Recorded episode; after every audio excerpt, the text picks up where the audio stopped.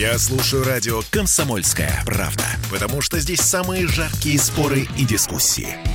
И тебе рекомендую. Картина недели.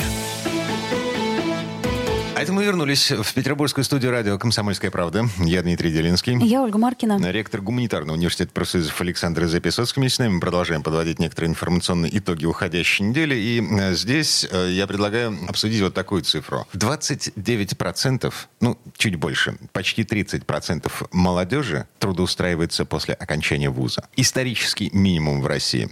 Это статистика одной авторитетной компании консалтинговой на основе данных Росстата. Число трудоустроенных россиян в возрасте до 35 лет за год упало еще упала. Это мы не говорим о самозанятых, это мы не говорим про ИП, это мы говорим просто про официальное место работы после вуза. Правильно я понимаю? Да, да, да, да, угу. да, да. И на этом фоне в Госдуме лежит предложение, родившееся в Госсовете Татарстана, вернуть советскую систему распределения после вузов. Ну, Если человек получил диплом за счет государства, ну, то есть бесплатно, да, по распределению. Угу. Да, три года. Либо, если ты не хочешь работать э, на государство, там, куда тебя пошлют, потому что никто не гарантирует, что ты будешь трудоустроен именно в том месте, где ты живешь. Ну, как это, собственно, уже было, да, в да. советское время? А если ты не готов, не согласен с такими условиями, а, верни денежку назад государству. То, что было потрачено на твое обучение. Что я вам сказал бы на эту тему? Тема для меня очень грустная, поскольку такое впечатление, что страна сейчас не имеет явных ресурсов для э, улучшения ситуации в образовании в целом. Выдергиваются отдельные идеи, они, может быть, вот как направление размышления очень правильные. Но сами по себе вот эти идеи, они не в состоянии решить ни одну из проблем. С одной стороны. С другой стороны, есть идеи, которые президент выдвигает. Например? Например, вот в послании Федеральному собранию. Восстановить лучшее, что было в советское время в образовании. Соединить это с лучшими достижениями нового времени. Вот посмотрите, в феврале президент выступил, а никто и палец о палец не ударил. Я, насколько я помню, никто не ударил палец о палец в отмене Болонской системы. Что-то там поговорили, пошумели и... Э, я уж не говорю год... про ЕГЭ, потому что, насколько я понимаю, Владимир Владимирович все-таки убедили в том, что ЕГЭ – это некий лифт. А еще э, вопросы восстановления воспитательной системы, системы воспитания, ну и так далее. То есть, То есть вы хотите сказать, что качество образования, получаемого сейчас, оно настолько не соответствует ничему, да, поэтому 30 30% трудоустроены. Это я просто спрашиваю. Вы знаете, это вообще огромная проблема. Образование – это уже фактически зона национальной беды, которую э, в которой очень трудно что-то сделать. И я все-таки сам в этой зоне работаю, и я вижу, что у государства и сейчас огромные трудности, они будут еще больше. С моей точки зрения, наши чиновники, причем самые высокопоставленные, которые этим занимаются, они просто не понимают, что им делать они бы, может быть, и выполнили что-то из того, что говорит Владимир Владимирович. Но они же не понимают, с моей точки зрения, как мне представляется, а что хорошего-то было в советской системе? А вот что им сейчас надо восстанавливать? А что хорошего в новое время было выработано? Вот Путин говорит, возьмите лучшее, что было в советское время, и добавьте к этому лучшее, что удалось сделать за последние 30 лет.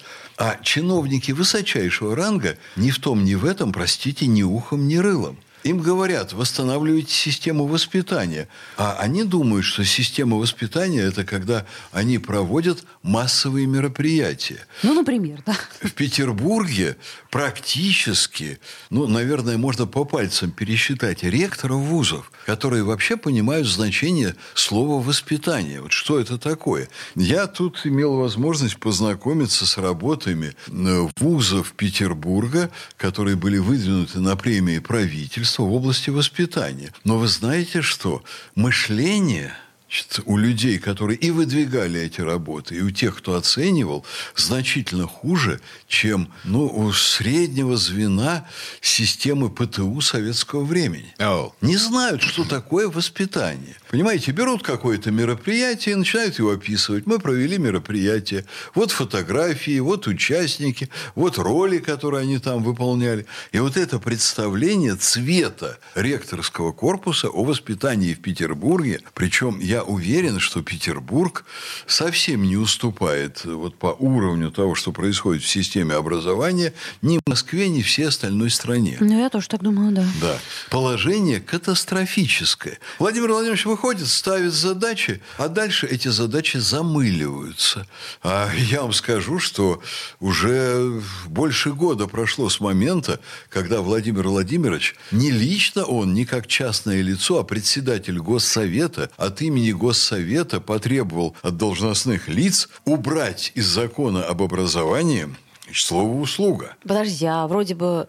Нет. А, то Нет. есть об этом опять-таки поговорили. Бла-бла-бла. Значит, Мгм. поговорили очень интересно. Из школьного образования убрали, а в вузовском все оставили как было. И замыливают документы, которые в Думу поступают. И вот я бы не хотел сейчас сидеть на месте министра.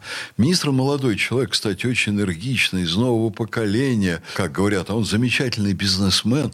А он, в общем-то, по-моему, на своем жизненном пути вообще не застал уже воспитание. Для него воспитание – это вот как, понимаете, что-то из времен античности, например. Вот была античность, там люди ходили в коротких юбках, кто-то там жил в бочке.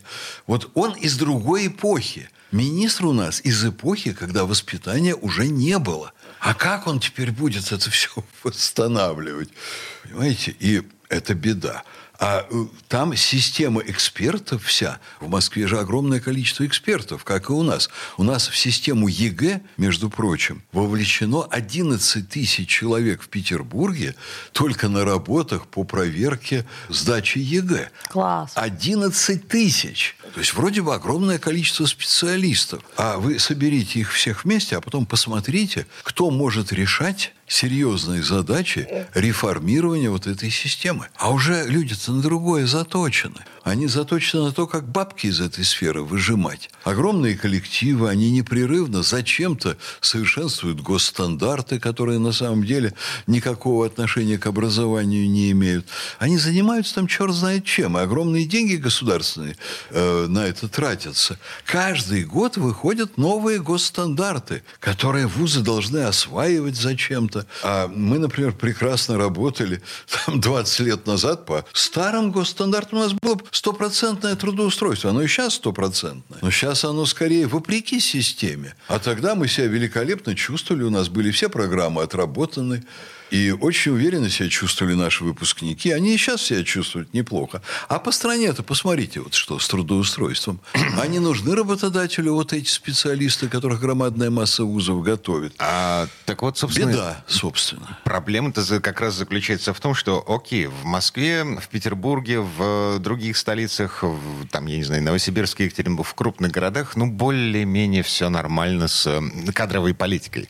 Но в глубинке тот же самый Госсовет Татарстана, с которого мы начали, он предлагает решить проблему катастрофической нехватки специалистов в регионах за счет системы распределения после вузов. Три года по-любому. Либо верни государству деньги.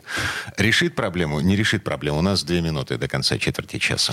Я думаю, что отдельными выборочными решениями подобного рода никакую проблему не решить. Надо вести системную работу, надо восстанавливать Российскую Академию Образования, которую за последние 30 лет привели в очень сложное положение. Там масса блестящих ученых, там очень сильный президент.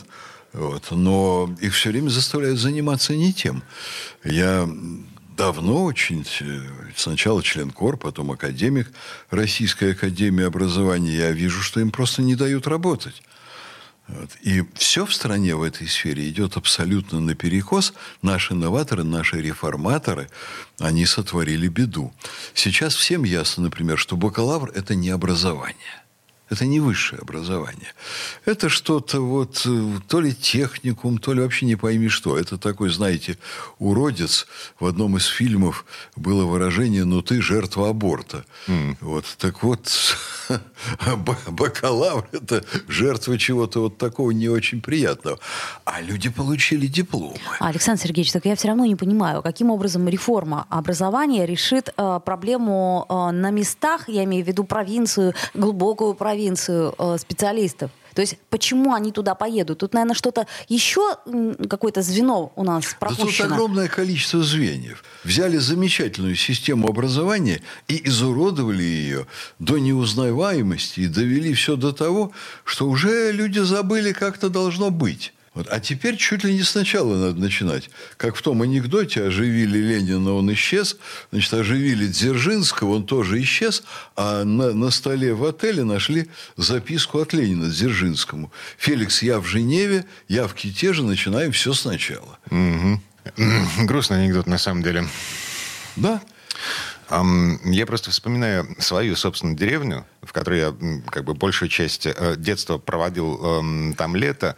И в деревенской школе был учитель, физик, который построил в деревенской школе компьютерный класс в 86 году. А почему сейчас этого нет? А, никому не надо. А, я не понимаю, что может заставить молодежь, закончившую вуз, ехать в провинцию. Не понимаю. Um, Вернемся. Ну, на самом деле дело должно быть организовано так, чтобы условия там были достаточно хорошие, интересные для работы. Вот и все. Um, вот на этом месте паузу поставим. Э, вернемся буквально через пару минут, но уже с другой темой. Картина недели.